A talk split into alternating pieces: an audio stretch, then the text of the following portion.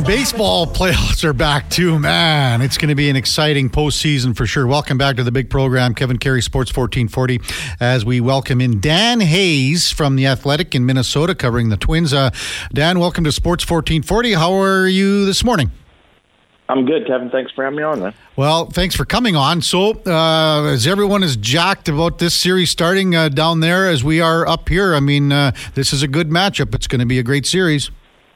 I, I think it absolutely is, and I'll, I'll give you one extra thing. I, I'm sure you've heard about the uh, Twins' uh, 18 game postseason losing streak. Yeah. uh, it's somewhere around 19. Uh, maybe it's not 19 years old yet. It's going to turn 19 this week, I believe. Um, it's not the Yankees that are playing here. It's not the the Astros, teams that have uh, given the Twins trauma in the past in the postseason, and I think that'll help a little bit more. The Blue Jays are tough. This is going to be a great matchup. I mean, this is a really even matchup. Um, the uh, the bookmakers even uh, have it dead even for Game One. I think both teams are, you know, just barely favorites, which is odd for you know. Uh, obviously, usually you have a favorite and an underdog, but I've seen pretty much even lines right now. Um, but the fact of the matter is, I think for Twins fans, if they had had to face Houston again um, after 2020, you know that was that series was actually over. That wild card series because of the early time slot, it was actually over before the Dodgers had their first pitch in their series uh, on Wednesday night, and the Twins just they have all this trauma from 19 years of of postseason losing and the Blue Jays aren't part of that yet. You know, I mean, it, it, it'll be a tough match. Kevin Gausman round in Game One is going to be an impossibly hard matchup for them. Um, and yet, because he doesn't wear Yankee pinstripes and or an Astros jersey, I, I have a feeling fans are not going into this quite as tense as they might be uh, otherwise. Mm-hmm. Uh, Dan Hayes from The Athletic in Minnesota is our guest on the Kevin Karius Show on Sports 1440. Uh, Dan, how have the Twins been able to kind of set up their rotation uh, for this series moving forward? Yeah, they they had a really nice easy run. Um, unlike the Jays, you know, the AL East is such a beast uh, when when your bottom two teams are, are as good as the Yankees and the Red Sox are. Um, you know, the Twins basically clinched this uh, a week and a half ago, and and really they knew they they beat Cleveland um, handily at the start of September, late August, and and really put the division out of reach. Um, in fact, you know, Detroit bypassed Cleveland at the end. I think Cleveland finished 11 back of the Twins, and um, they were able to kind of waltz in. I mean, this is a team that Carlos Correa and Royce Lewis both ended the season on the IL, and they played great baseball anyways. And they, it's because they had a really easy schedule at the end. They had a huge lead, so they rested up, and they did a really good job. Um, you know, they they had a little bit of a challenge because they were in Denver over the weekend, and Coors Field is not an easy place to pitch, and they really wanted to set up their bullpen and avoid guys and they had some kind of they they had to rely on Dallas Keuchel who injured his calf in the first batter of the start on Saturday night and they really didn't want to use any other relievers and he went two and a third to get through the end of the game but it saved the entire bullpen. Mm-hmm. Everybody's going to be extremely fresh. They were able to you know convert some starters into relievers for this month and they think they're in a, a good spot because they really did have it easy and they, they they played their best ball of the season in September too so um, the Twins are in about as good of a place. They're going to get Royce Lewis and Carlos Correa back um, off the IL, and and they'll be in the starting lineup tomorrow. They're in about as good of a place as they can be um, going into this series. Yeah, for sure. That's key. Carlos Correa and Royce Lewis back for sure. Uh, Dan Hayes from The Athletic is our guest on the Kevin Karius Show, 1440. Um, so, how, uh, like Pablo Lopez had a great season. You know, Sonny Gray had a really good season. Uh, Joe Ryan, a little hit and miss at times. Uh, how would you kind of assess the twin staff starters as compared to who the Jays are going to be rolling out here? Yeah, it, look, the first two games are about as evenly matched as you're going to find because I, I I imagine that the Jays will throw Yusei Kikuchi in game two because the Twins have had a tough time hitting left-handed pitching all season mm-hmm. long. Uh, obviously, Gausman's outstanding. The Twins got him in Toronto, but he got them in in uh, at Target Field in May. Um, the Twins or Pablo didn't pitch that great against the Jays the one time he saw them in May, but you know, I, I think the Twins really are in a good spot as far as they won't have a problem going with the quick hook because, you know, two of their guys in the bullpen um, are converted starters, and Chris Paddack is just back from Tommy John, but he's been conditioned to throw two, three innings, and he's thrown 95 to 98, which you know he previously had topped out around 95, and he still has the killer changeup to go with it. So they wouldn't have a problem bringing him in for two, three innings. The same goes for Louis Varland, mm-hmm. who was a starter for the first half of the season. They moved him to the bullpen. Now he's throwing 100. His cutter's 91. Um, you know, hitters were having fairly good success against his cutter when he was a starter. Now they're hitting 118 against it. Um, he's looked electric. And when you pair those guys with Jhoan Duran, Emilio Pagan, uh, I, I think the bullpen edge goes to the Twins mm-hmm. in this. Uh, the Jays have a really good pen. I like their pen a lot, but I think with the additions of Paddack and Varland, the Twins have four guys right now that are throwing 90, 98 and above. Um, and and then their their next round group there is like there's three guys 95 mm-hmm. and 97, so they have a lot of power arms to bring in if the bull, if the uh, starting pitching doesn't go as well as they like. Um, I honestly think the bigger question for the Twins in this is the offense. That's always been their issue in the postseason. They've never, especially recently, they just haven't hit enough. The the Astro series was Nelson Cruz and nobody else. The Twins really need that offense to step up. Uh, any concern with the closer, Jhoan Duran? I mean, he's had a little bit of hit and miss at the end, but he throws 103. He's got a great curveball. Uh, he likes the pressure situations. He was electric all year. Um, I, I think he's, you know, going to be going in just as good as any closer in baseball. Um, you know, they're they're they're feeling sound about him. He he can get into a tight spot here or there, but you know, he's he's been lights out the last two years. Dan Hayes from The Athletic, uh, covering the Minnesota Twins, is our guest on the Kevin Karius Show on Sports 1440. Um, Dan, what kind of a jolt did Edward Julien give uh, the Twins? The Canadian, well, of course, we all watched him at the at the World Baseball, uh, but man, this is a guy that's kind of he paid his dues for sure, and he's taken that spot at the top of the lineup for for Minnesota and run with it. Uh, what have you seen from the Canadian Edward Julien? I mean, he has been outstanding. He's been everything, and and I'll, I'll throw in Royce Lewis and Matt Wallner, the three of those rookies really turned this team around. But Julien, his his patience is unbelievable. You know, he has a veteran's eye as a rookie. Uh, he knows his strike zone so well, but um, what he really does well is hit the power, hit with power to both fields, and you know, I think that's something that makes him so dangerous. They have to actually kind of goad him into being more aggressive at mm times because his eye is so good. But he's so dangerous, and we we've seen it all year. I mean, makes his debut at Yankee Stadium doubles off the wall with his first at bat, homers the next time up, um, and he's been that way all year. You know, he had a little down spell at one point, but since he returned, um, he's been electric. And, and look, this was a team that at the All Star break before these three rookies, and, and Royce Lewis had four grand slams in a matter of 26 games. Um, he missed 100 games and he ended up with 14 homers and 50 RBIs. Mm-hmm. And and you know he's just sort of this this energy. The two of them together, with Wallner hitting 465 foot homers, this this group has really changed things because going into the All Star break, the Twins were 24th in baseball in runs scored. You know they set an all time record for strikeouts this year. Uh, they ended up 10th in the majors in runs scored. They they scored 378 runs in their last 71 games after scoring 380 in their first 91 games, and it's all because these rookies brought the energy, and, and Julien certainly is at the top of it. Uh, the thing I think was most impressive about him is this is a guy that they didn't even know two years ago if he could yeah. have a position. He was looking like DH for life. And I'm not going to pretend like he's more than an average second baseman right now at best. But even when he arrived earlier this year, his defense was not great, um, and he's worked tirelessly with their infield coach Tony Diaz and their bench coach Jayce Tingler to improve. And you can just see a difference in the way he handles the position. Mm-hmm. Um, even the play he made in the clincher to end the clincher on a slow chopper, he would not have come close to making in April, and he's really come a long way to, to making it look like he can be their second baseman for a long time. Dan Hayes from The Athletic is our guest on the Kevin Karius Show, Sports 1440. Blue Jays and Minnesota Twins get things underway tomorrow afternoon. It's a 2.38 first pitch, uh, Edmonton time.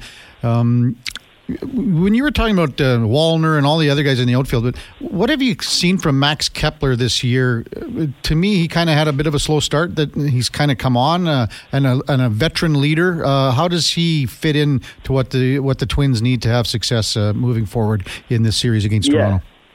I mean, yeah, it's funny because his bat has been kind of just average the last couple of years. Really, nothing stood out. His defense has always been electric. We're talking about one of the better better defensive right fielders in baseball. Um, but this season, he started off slow. He came back from an injury too fast. He didn't have a, any warm up, and you know uh, he skipped the rehab assignment and, mm-hmm. and really struggled. And, and this was like maybe late May, early June. And he made a base running mistake in Tampa Bay that cost them a game and Rocco Baldelli kind of let him have it and called him out. And Rocco's not a very big. Uh, he's only done that probably four or five times in the last couple of years, and before the last couple of years, he had never really done it. So for him to single out Max Kepler was a big deal, and Kepler. You know, he said at the time he was upset, but he understood it. And ever since then, he's got like a 900 OPS. Um, he's been mm-hmm. outstanding. Mm-hmm. He's a product of the environment. He he needs to have good things going on around him and and he loves the energy of the rookies, loves that they're meshing with the veterans that they have. It's really been a good clubhouse, and I think Kepler uh, kind of exemplifies that because you know he's really bought in, and you can see it. He's smiling more than ever. He's talkative more than ever. Um, going into you know the start of the season, the Twins were trying to trade him. They they were motivated to trade him. Nobody really paid the price that they wanted for him, so they held on to him. But there was no guarantee that anybody was going to that his $10 million option for next year was going to be picked up. Now, um, there's no doubt his $10 million option will be picked up. The question is whether or not they'll keep him or trade him. But he's been outstanding. I mean, you know, a year ago, you would have you had some veterans wondering if he even wanted to be there, and maybe two weeks ago, I asked Carlos Correa how or what he thought of uh, who the team MVP was, and, and he said Kepler, and and mm-hmm. he was very serious about it and thought that Kepler had just been the most consistent and had big hits, uh, constant hard contact. Um, you know, everywhere you look, Kepler's involved right now, and, and he's another guy where, you know, he always has that discerning eye at the plate. He's always a tough plate appearance no matter what. But when he's hitting the way he is, he's definitely much more of a weapon. Uh, Dan Hayes is our guest on Sports 1440. Uh, Dan, you mentioned it right off the hop the 18 straight losses. Uh, were 20 years, I guess, or I, I, can't even remember who the the Twins beat in their in the last time they were. Do you know who it is? Yeah, they they won a game against uh, the A's, and then the A's came back and won three in a row. Um, and there were some crazy moments in that series, including. Oh wait, wait, was it the Yankees? Man, I can't it's even so, remember. It's 20 years though, isn't it? Yeah. It's it's yeah, insane. you know what? It was the Yankees. It okay. was the Yankees, and in the game that started it all, they actually came back on Mar- Mariano Rivera. It was like only his third ever blown uh, save in the postseason, but they they didn't complete the comeback. They just tied it and they lost in 12. They took the lead in the 12th inning of the game on a Torii Hunter home run, and Joe Nathan was still on the mound. Oh. After and he ended up with uh, 53 pitches that night because they just had nobody in the bullpen at the time. So Joe Nathan out there running on fumes uh, blows the one run lead in the 12th inning and they lose 7 6. And ever since then, you know, 18 in a row, it's, um, it's traumatic. But the, the funny part is, is the Twins have been underdogs in 13 of 18 games there. Um, they've always played the Yankees, especially when the Yankees were going good. It was like, I think they played the Yankees in 09, they played the Yankees in 10, and some of the starters the Twins were running out you know, you wouldn't start in your beer league softball game. You know, they're like they're they're just that's who the Twins were back then. They were pitch to contact. This is a different rotation. This is a team that um, set its all-time franchise record for single season strikeouts, but I think as a team they ended up 17th or 18th all-time mm-hmm. in pitcher strikeouts. So it's a much different group that can miss a lot of bats, and backed by the bullpen they have they're so much better off and and should win at least a game here. Whether or not they can advance, we'll see. But I expect the streak will end this week. Well, I was just going to ask you, what? How do you see this uh, series shaking down starting tomorrow, Dan? Yeah, it's really tricky. Um, you mentioned Joe Ryan's been hit and miss, mm-hmm. and, and, he really has. I would expect. I, I, I think it'll go three games. Um, I would think that Joe Ryan has a, a very short leash um, in the finale Um, and hopefully, you know, hopefully it's like one of one of one game on Thursday. Mm-hmm. You know, last year there was only one game that went three. Um, the the I think three of the series were were sweeps, but I, I suspect this will go three. And if it if it ends up being the only game being played on Thursday, we'll get a night game out of it, which you know it'd be nice for the fans at Target Field to get a night game um, and have that atmosphere kind of mm-hmm. project out to the world because it's a pretty electric place when uh, when it's night. Yeah, for sure. Um, you know, the Jays have their own uh, uh, skeleton in the closet with an eight nothing blown lead last year against Seattle. So I mean, these are two teams with yeah. a lot of lot of warts from uh, from seasons past and playoffs past. So uh, Dan, thank you so much for your time. Enjoy this series. It's uh, all the talk uh, up here. We want to really look forward to a good series with uh, Minnesota as far as the Jays fans go. So uh, enjoy covering it. Uh, thanks for coming on today.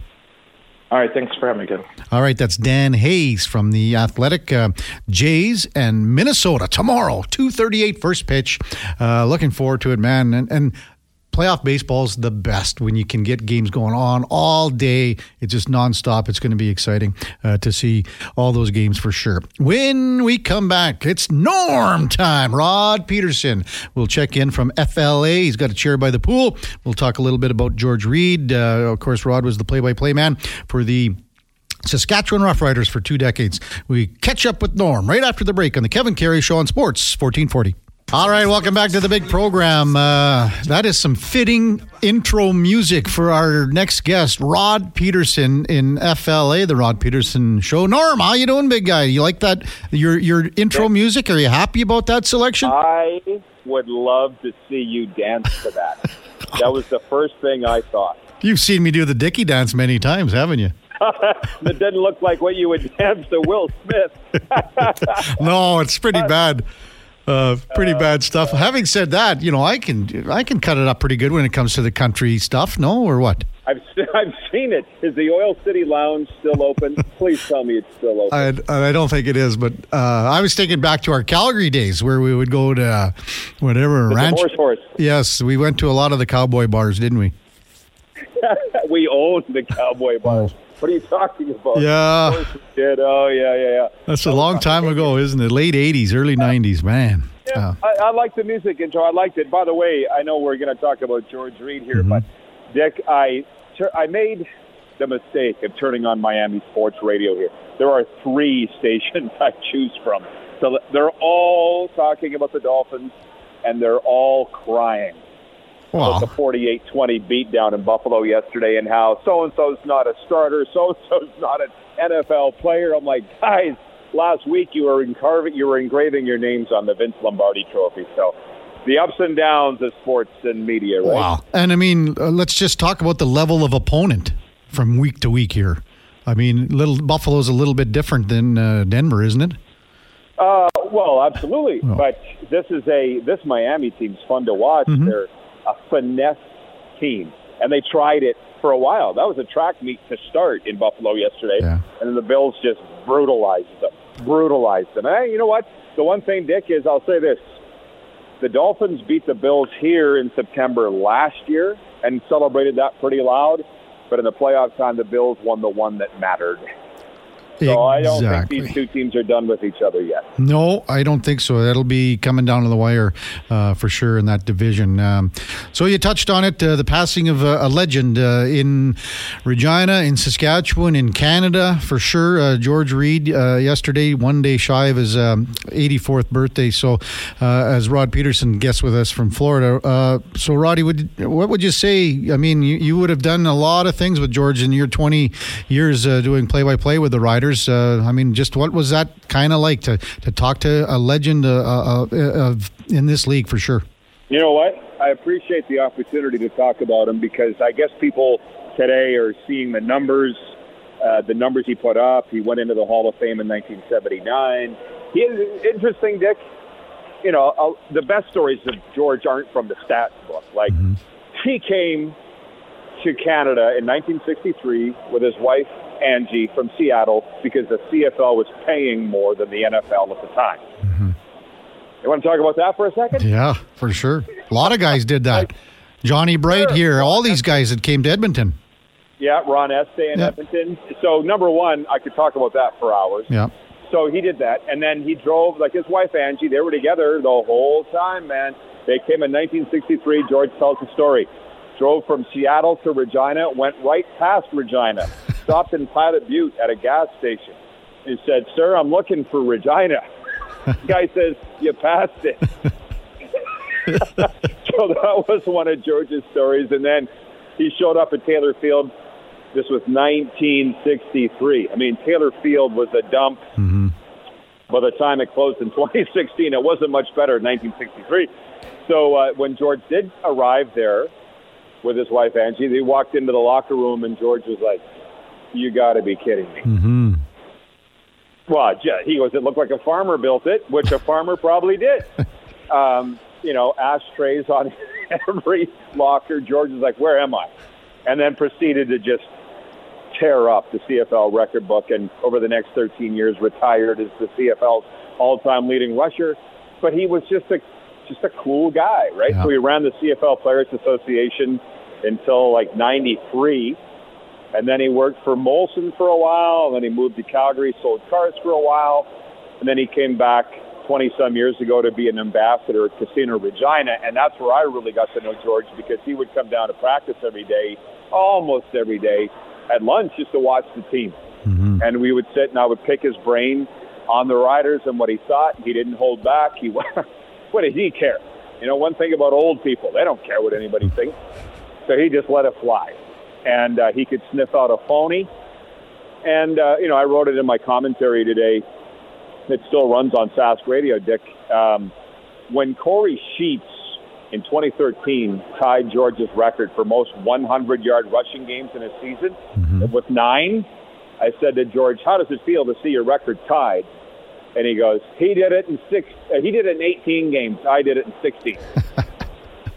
so he wasn't afraid to, you know, stand up for his records and how the game changed. And just uh, just a, like a supremely cool dude. Mm-hmm. Uh, Rod Pedersen, our guest on Sports 1440. Hey, Normie, when you were saying about when he would come to practices and you guys would just kind of sit out and hang out, those are the best conversations when you're just sitting with a guy of that magnitude. Uh, lending his expertise, his his knowledge. Uh, what were those kind of conversations like for you? Uh, just to sit there and just get to know the guy. That's you know with these plaudits and these kudos that he's getting over the last 12 to 18 hours since the news broke of his passing. I mean, that's people are always going to talk about the stats and the numbers, but he was just so much more than that. And the other thing was, you know, and people are crying. They're saying such a sad day, and people are saying, you know, tears are running down my face as I read this. No, George is 83, and Dick, he was a mm-hmm. running back he's been broken down physically for 20 years. Life had become hard for George. Mm-hmm. So uh, with this, I thought it's kind of a blessing, man. I mean, he came onto our TV show, but we had to help him up the stairs because he's had a hip surgery decades ago. This football took a toll on the man, right? That's mm-hmm. and we're going to remember the iconic guy, number 34, that the jersey being retired, but he's human. You believe it or not, he is human and it's no different for you when you go to went to Rexall and uh, Commonwealth and those Eskimo and Order Great show up. It's the same type of thing. They're they're people. Yeah. And George didn't want to have his ass kissed. He's not the kind of guy that wanted that. Mm-hmm. He just wanted to be treated like a normal dude. Didn't that say a lot about him? Yeah. And that's the key. I mean, all the all the stuff that he did away, like all the, the charities and things like that. Oh, I mean, never oh. ending. He was, I read this, I didn't know this, but I read this about him. He was one of the first celebrity ambassadors that uh, Special Olympics ever had. So, and, and, and we're talking going back 30, 40 years. Mm-hmm. So I said to him one time, why, what did you enjoy about that? And he goes, the athletes, obviously. But he goes, he remembers one national championship for Special Olympics where uh, one of the athletes George said, "What are you What are you hoping to do in this race?" And the kid goes, "I want to win silver." And George goes, "What? Why?" He goes, "Well, I won a gold and a bronze already, so I need a silver." Like George's thing was how you know who thinks like that. Yeah. He goes, just the honesty. You know, uh, so George wasn't just one of those guys, and there are many celebrities that just slap their name on a charity and never have anything to do with it. George was there. He was on the front lines for decades with Special Olympics. So yeah, he told he told those uh, stories too. So that's why I say. And then uh, his my dad and him were in Wascana rehab together uh, later on in life. So I would sit with them around the table, have coffee, and listen to those 2 Mhm. swap stories and talk about life. My God, if we could put a camera on that, Yeah. you could sell it, Dick. For sure. Uh, well, uh, Rod Pedersen's our guest on Sports 1440. Uh, Rod, my mom was in town a couple weeks ago. We had her on the show. Put her. I said, she came to the studio, and I just said, "Here, put this, uh, put the headset on, and you're going on right now." And, and I asked her who her favorite football player was, and she said George Reed. Oh yeah. Hey, there's a lot of people. Oh. A lot. And- and- Hey, I understand the outpouring of emotion because they feel that George Reed's the greatest Rough Rider of them all. To me, it's Ron Lancaster, and I never really got a lot of pushback on that when I said that. But I just know personally, for a lot of people, your mom, John Lynch, like Mhm. basically, you know, friends, Yeah. he's the Brian Hall of Yep. Saskatchewan. His, his was always George Reed. Um, so there's you you understand there why the province is in mourning, Yeah. and the CFL too, because you don't you do not replace guys like this. You just don't. No, we had uh, Commissioner Randy Ambrosie on this morning as well. Uh, it was good to get his perspective. Uh, you know, a guy that he said, you know, growing up in Winnipeg, he was, you know, obviously a Bombers fan growing up, but every time that George Reed and the Riders went to Winnipeg, you know, it was the George Reed show. It was the Ron Lancaster show, as you said. So, I mean, those those two guys. I mean, they got the statues of them. You know, outside. I mean, what more do you need? What more do you need? Yeah. exactly. So that's uh, again, I I guess I, I've had a lot of feelings on this when the news came down because I get that the Riders lost the an icon and the CFL did too, but I just look at it as the human side and life hadn't become a lot of fun for George physically. But I'll also say this: he was a pack a day guy to the end, and given all those hits to the noggin hmm and guys suffering CTE, I often wondered how did this? George was as bright right to the end, Kevin. Yeah. Right to the end. You know, and I'm like, who would have taken more hits than this guy, George Reed? Like, uh, so he was old school, but he was as tough as they came. And there was actually, I've never heard this a story like this before in football. There was a game in Vancouver. It might have been George's rookie year. He got hit so hard that they had to come out, the trainers had to come out and attend to him on the field, and they sat him up and they go, George, what's wrong? He goes, I'm blind. I can't see. His helmet got turned sideways. Oh, you know, and all those guys have the best stories. Oh, don't they? You know. Oh, yeah. I, I well, obviously did a lot of sports dinners with him, and I heard the stories a million times, and they never, ever, ever got old. Just the way that he told them. Um, he was a great. I, I don't know, man, if it's our age or what, but I just don't see the next generation of those icons coming up, man, in any sport.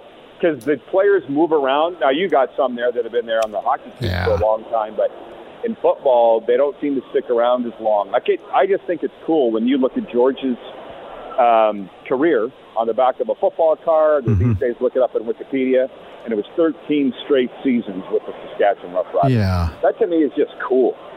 That you're exactly right because, and especially CFL with these one-year contracts and things like that, we don't see it anymore. And I mean, NHL is getting less and less with you know players playing their whole career. It's going to happen. You're going to have the odd one like you know Sidney Crosby and things like that. But the the, the loyalty from organization to organization uh, just isn't there. Well, here here's one for you, Normie. I I did a poll question, sort of.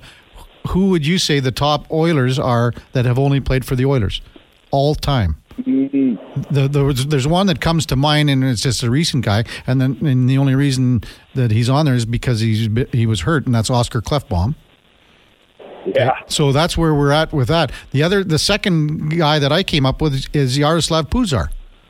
So Ooh, you know, many. yeah, there just aren't many guys that have just played with one team. It's the way it is. Lee Fogolin. Well, he was in Buffalo, guessing. stuff like that, right? he? Yeah. So I mean, you just Uh, don't have the guys. How much time we got? We got like we we got time we haven't even spent, Norm. Okay, okay, well, I, okay, well, a couple things. Yeah. Let me ask you, how's the how's the sports radio thing going? Just because I know I've done just about everything in the industry, and I know it's not easy. You made a big switch here, mm-hmm. not only career and job wise, but clock wise. How's it? It's going. It, you sound great. You're doing a great job. Thanks. It's going great. I mean, we just, to be honest with you, we've we've only been on the air a month, but it feels in a good way. Like this is show number twenty today. We've only been on the air for less than a month, but it feels in a good way that it feels like a lot longer.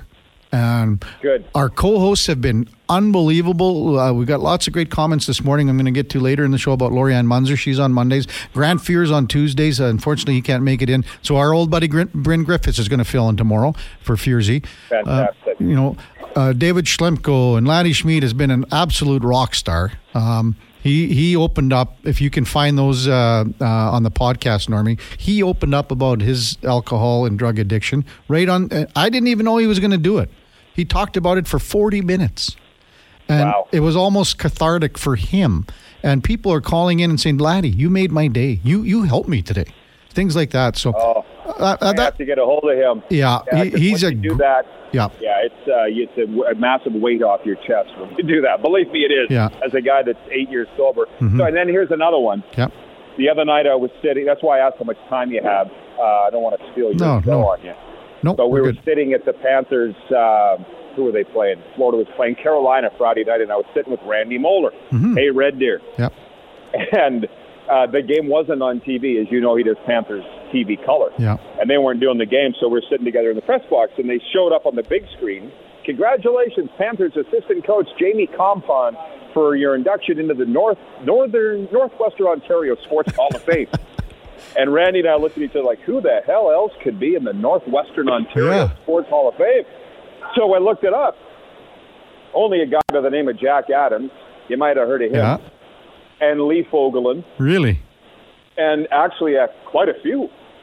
So, you know, uh, yeah. And if you want to go, if you, by the way, ever want to stop in Thunder Bay, Dick, at the North at the Northwestern Ontario Sports Hall of Fame, they don't take admission charge. It's whatever you have in your pocket. Mm-hmm. That's what it says on the sign. So, yeah, Are you in the Saskatchewan Sports Hall of Fame yet? I am in the Saskatchewan Rural Sports Hall of Fame. That's the one in Milestone. It's in Indian Head, believe it or not. How do you how do you get Uh, in there? Who nominated you for that? Uh, I think Scruffy. I think Mitchell Blair. Basically, if you were from rural Saskatchewan and played any sports, you got in there. Is so Mitchell Blair in the hall there? He must be in too then. Um, I think he is. Yeah, uh, anybody's in there. But you, you're from the big city of Melville, so, So- that wouldn't qualify as rural. I don't think. Not Well, sure. I'd like to if I could get into that one and be in the same hall as you, Normie. That would be a big feather in my cap. In Indian Head, Saskatchewan, it's not easy to get in. Trust me. I drive by there all the time. Yeah. Uh, sure. Okay, a couple quick ones for you. Uh, how Yeah. do you think uh, the last few weeks of CFL season is going to shake down? Uh, I think did we argue about who it was going to be in the Grey Cup, and maybe you said it could be BC. and- Yeah, yeah, you said you Yeah. Said Winnipeg, Toronto, Mhm. and you're just going to put your feet up and wait. yes, That's what you said. right. And uh, I'm thinking you're sleeping on the BC Lions if you think that. You know, and big game so- this week between the two. oh, that will probably decide who finishes 1st hmm So that's exciting. Uh, obviously, I'm keeping a pretty close eye on the Rough Riders, and I look. The world's got to collapse for them to not make the playoffs. Yeah, And I'm, I just wonder why there's so much negativity there and people talking about the coach and GM being fired, given they're in a playoff spot. right. And listen, I love my Chris Jones, but at 0 9, they don't deserve to be in. To start 0 9, you don't deserve to be in. Calgary's not going to be in. So maybe the Riders catch lightning in a bottle like 1997 and go all the way to the Grey Cup. I mean, it, it, it could happen, but they just don't seem to think that's going to happen in staff. So BC's got something going. If it was a BC Toronto Grey Cup, uh, that would be pretty exciting. But just some exciting games ahead, and I'm glad to see that Edmonton has at least made things interesting. And I guess they can't. Yeah, their crossover berth's been eliminated now, so they got to finish third. So it's too bad they couldn't get their act together and losing all those games early to the Riders. Yeah. Hey, one other thing, Norman, we had Shane Peacock on the show earlier today. Remember him from the Hurricanes when you were doing Uh, games? Lethbridge Hurricane. Yeah. Absolutely. He uh, he was a wonderful offensive defenseman. He was an outstanding defenseman. Yeah, you're getting everybody on the air. People have to apply. Well, How are you yeah. Well, you know, we had Biz Nasty last week. I saw that. Everyone's What trying to get him. We get him through David Schlemko, our co-host. So I mean, our guests have been top notch. There's no question. Hey, listen, I had Biz on my show, obviously, because we got all the great stick, as you know, Yeah, except you. I'll come on anytime. Well, now, but isn't Biz a great guy? Well, he went on like he said. Well, I got to start at nine fifteen, so we brought him in a little bit earlier. I thought he maybe had ten minutes. We went for about a half an hour. Yeah, he's he's a good guy. Yeah. Like that's the one thing with the Babcock stuff. Mm-hmm. I've been friends with Bab for 30 years, going back to the Spokane days, Yeah. maybe even the Moose Jaw days. But nobody ever going to say Babs is a good guy. Not a lot of not a lot of guys are in his corner No. right now. No, wherever you fall on the what he did as a coach or whatever, it's not a lot of people saying he's a great guy. Yeah. But Biz, he's a great guy. Yeah. You may not like everything that he says and whatever, but he, he he's a nice guy, and I think people need to know that because he took a lot of flack for uncovering this story too. Yeah, it ain't sure. Billy. It ain't easy this business. No. Hey, what high school games or uh, college games are you going to this week? Uh, nothing. I'm waiting. I try to limit it, Dick, to one game a week because there's so much going on. Mm-hmm. I try to limit it. And uh, Saturday night, Tampa Bay's here for the uh, last preseason game for the for the Panthers and Lightning. So you're going to that. So that, and I, I can't. But the high school team's on the road that my buddy coaches, so I'm going to try and take it easy. FAU was on a bye last week, so uh, the hockey game and the football game are the same night. I just there's a, just a lot of stuff going on here. Mm-hmm. Well, I don't know how you fit it in. I mean, you're just an amazing person, and I just can't believe. You know, I always want to say, you know, congratulations on the uh, enormity of your success. It's just been Oh, amazing. Dick. Hey, learn from you. First day of college. I don't know where I'd be if you hadn't walked into that amphitheater that day. Probably a hell of a lot further ahead than I am. But Yeah, you'd be way further ahead. Normie, thanks, big guy. We'll do this again. I think you should come on a little more often. keep it up. Keep it up, Dick. Thank you. Okay, buddy. See you later. That's Rod Pedersen from the Rod Pedersen Show. And man, yeah, we went to college together, Duke, in 1989 or 90, 1990, maybe 89. He was just a young kid coming out of Milestone, Saskatchewan. Had all, brought all his pa- newspaper clippings. They had his his picture in the paper in the Milestone paper. He, he brought all these things. We're going, what are you doing? What are you bringing this for? Uh, anyway, uh, we are back to wrap things up with the Duke of Delmore, Brandon Douglas. We'll talk a little maybe fantasy. We got, and a little Ryder Cup. We should probably touch on Ryder Cup when we come back on the Kevin Karius Show on Sports 1440. Stay with us. All right, welcome back to the big program. Uh, Duke, did you ever make it down to Electric Avenue back in the heyday in Calgary? It used to be wild, uh, Electric Avenue. No, no. The uh, it, like I said, my trips to Calgary, or even going back to my my younger years, were kind of few and far between. Uh, any family that I kind of had outside of the Delburne area We're more on the north side of the province, up here in Edmonton. My mom's originally from Hinton, out Yeah. to the west uh, country here. So yeah, Calgary was uh, more of a unique thing. Go down uh, maybe for Stampede, uh, day down to go see the rodeo and the Chucks. And back in the day, uh, my dad and grandpa would take the tractors down for the tractor pull and stuff. So uh, outside of that, no, I wasn't. Uh, I wasn't a regular on the Calgary scene, party or otherwise. Tractor pulls are kind of going out of style, aren't they? They they used to be massive, weren't they? Like Oh, big? oh yeah! Like it, it used to be one of the marquee events of the Calgary Stampede, and uh, we ended up not going. Even uh, I don't know if it is still an event at all if they have it there, but our our kind of quote unquote prize tractors are John Deere 830, which is the high like the highest weight class for Mm-hmm. antiques, um, and they stopped letting us come because. Like they just eliminated that weight class as the, the biggest one, so that was disappointing. But there's still a, a staple at the uh, July 1st celebrations in Delburne every year, the antique tractor pull. So if you're looking for your tractor pull fix, come on down. Glad to have you. Oh, excellent. Uh, how about the guest uh, Jason Gregor's got coming up today? just I just this. saw that from Slots out on the Twitter line. Pretty cool. So, uh, what what Henry Rogan uh, Rowengartner, unreal. Uh, Slater Slates go Slats goes Brad Slater goes Rowengartner, you're going in. That was the line right in the, from the movie, and that was the rookie of the year. Rookie of the year, yeah. Yeah. Uh, so, how old is this guy now? I don't even. He's got to be forty years old or something. Fifty. Would he be that old? I don't know. That movie came out, what, in the late 90s? Well, we're gonna have to. That's coming up two twenty five today on uh, Jason Gregor's show on Sports fourteen forty. You're gonna have to figure out how the guy's got to be forty years old. No, we'll figure that out. Um, I wanted to get to a couple of texts and an email that uh, came into me uh, about about an hour ago, uh, and this is, I mean. Uh, this is from Derek, and this came to my personal email, kevin at sports1440.ca. Uh, I can't get to all of this, uh, Derek, but man, uh, I think I got to owe you a beer after this. Uh, it says, uh, I'll start by saying I love the new station, enjoying the show. Uh, great job, all of you at 1440. I was listening to your program this morning and I had to stop what I was doing to drop you a note, something I rarely do.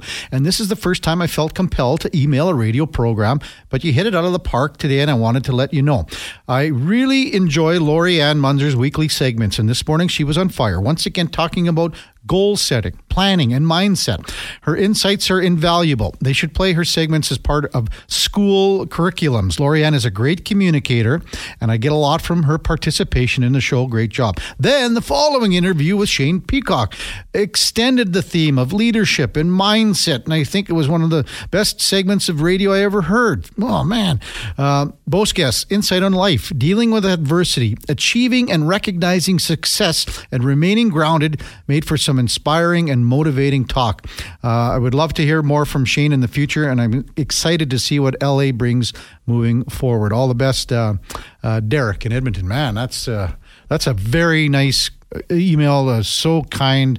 thank you for your kind words, Derek. Really appreciate it. But again, that gets back to the, what we're talking about um, with Lori-Ann and, and Shane to the extent of coming in and kind of saying uh, what type of people they are and what they had to get, what they had to, what they did to get where they are.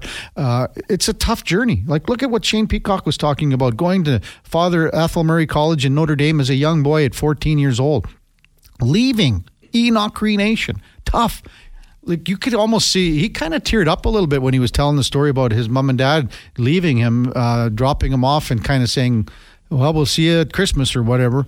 Uh, you know, a young kid to take that step and, and and for all of his experiences there to mold and shape him to becoming what he is as a man today. And now he's he's relaying those experiences as what he learned to his kids and to his team to his coaches uh, uh, his other coaches his players on the team. So uh, exciting to hear all of uh, those stories. All right duke what else we got cooking today? Uh, you guys are coming up at 11 o'clock fantasy frenzy with former Ross Shep T-Bird. Connor Halley. Uh, the T-Birds, I believe, this year are 0 and 4. They could use the former Ross Shep T-Bird. Or as he says, once a T-Bird, always a T-Bird. Is that his that's, line? That's yeah. his line, yeah. Uh, yeah. Um, what do you got cooking for that? Uh, so we're going to be joined by a uh, great guest from the sporting news. Um, his name is not in front of me. Oh, here we go. Okay. Uh, Vinny Liar.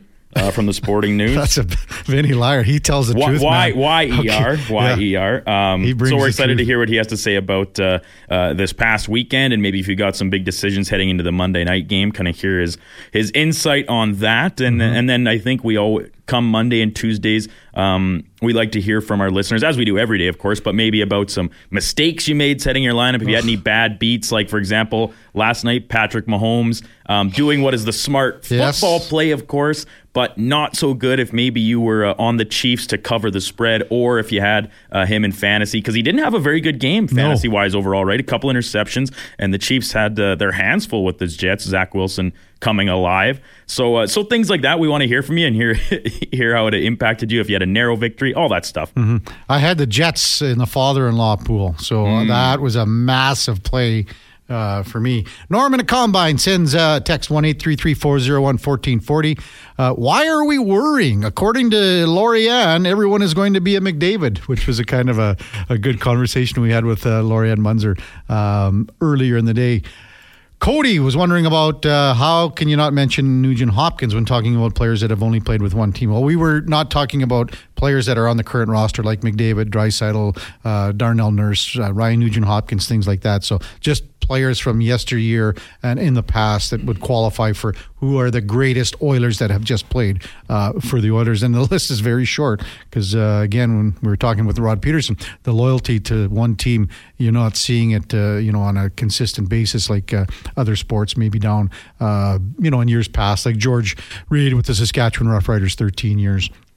All in Saskatchewan. So, um, the other uh, thing that caught me uh, with that that Chiefs game,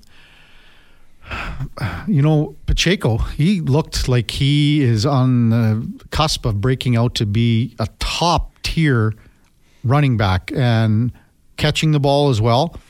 I think everyone, you know, when, they drafted Clyde Edwards Helaire, everyone kind of thought he was going to be that guy. Um, they've had some guys come in and out of the, the lineup, but last night Pacheco looked like a top tier number one running back. Yeah, 100, 150 total all purpose mm-hmm. yards, uh, the touchdown, of course. And yeah, he's great out of the backfield. And when he gets the ball in that hands, like he is a playmaker. And there's a couple times, like it looks like he's running downhill all the time, can go through guys, break tackles. So mm-hmm. he's an exciting player. And I think if, once again, if we link back to a fantasy perspective, there's always the risk of maybe losing some uh, scores to the likes of Jerick McKinnon, who's been surprisingly involved uh, last night, not included in the first few weeks for the Chiefs. But and they're still giving Edwards Helaire reps out there. three three touches for twelve last night. I, like they just have a they rotated around, but Pacheco doing everything he can to separate himself as be the definitive 115 on the ground, an extra or another 43 mm-hmm. through the air on three receptions. Like he is a really good player, fun to watch. We never touched a, a whole lot on the Ryder Cup, uh, but let's uh, give it a couple minutes here, Duke. Should Rickie Fowler have made Tommy Fleetwood make that putt for it was two feet eight inches is what they tracked it out at. Your thoughts on that? Yes, yes, yes. Got to make him make that putt. This is where golf is so unique because, and the Ryder Cup especially, because obviously in a real tournament, you have to finish everything out. Mm-hmm. It's it's the rules, right? You're playing for so much uh, money, uh, standings in the FedEx Cup, whatever. But the Ryder Cup is volunteer basis, mm-hmm. and it is a much I don't want to say friendlier because the rivalries are deep and the and the pride in representing your continent um, is very prevalent. But like it's a gimme putt. If you're like when you play your Sunday game every day with uh, your your crew out at the ranch. Yeah, Murray you, McCourt. You, Murray McCourt takes five foot gimmies. I was going to say, are you are you guys making everybody putt things out well, from uh, less than two and a half feet? I put everything in. Those guys are they're between him and Piercy and Wiz. They're taking five foot, six foot gimmies. And and the big thing for me in this discussion is that the Americans were not going to win. Mm-hmm. Like they shot themselves in the foot the first earlier, morning, earlier, the first day. It, at this point, it's like, why? Why do you want to be a, you know, for lack of a better term, a dickhead about it? Mm-hmm. Be like, oh yeah, Tommy, I'm going to need to see you finish that one. I think, to, to be honest with you, I'm not sure Rickie Fowler thought that that was to win the whole yeah. kit and caboodle. I think he might have been just going, "Wow, this is just you know he, he might not have been looking exactly where the leaderboard was in the sense that that was the half point that uh, Europe needed to to win the cup. So maybe that goes part and parcel of it. So um, hard to say. Um, I think there's a few things with the Ryder Cup that's getting out of hand again. You know the there i mean patrick cantlay the no hat thing and europeans making a big stink out of everything and then the americans coming at it and mcilroy going at it with uh, the caddy uh, you know everything it just emotions get hot, and it just I'd rather not see it exactly. I guess on the golf course, but that's the way she goes. Ah, another great show in the books, Duke. Uh, I want to thank Lori-Ann Muenzer for coming on every Monday. She's got a little bit of a break now. We are uh, off next Monday, and Lori-Ann's heading over to Europe for a few weeks, so we wish her a great trip. Randy Ambrosie, CFL Commissioner for our Pigskin Report, uh, joined us at 7:20 to talk a little bit about George Reed and the state of the CFL. Mark Spector on the mark at eight o'clock, our daily contributor for Booster Juice News. Uh, Spec uh, will join us once again tomorrow at 8 o'clock.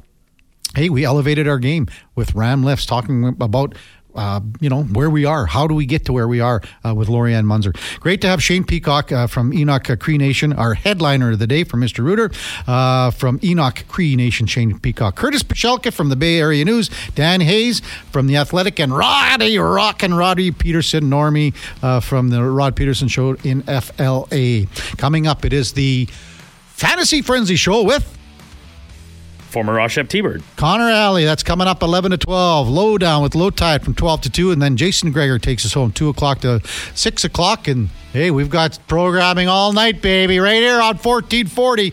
Uh, thanks for listening. We'll see you back here tomorrow. Britton Griffiths is going to be a special co host with us in for Grant Fuhr, who's still traveling. Uh, thanks for listening, everybody. Uh, we'll see you back here tomorrow at 7 o'clock. First up, a sports update with the Duke.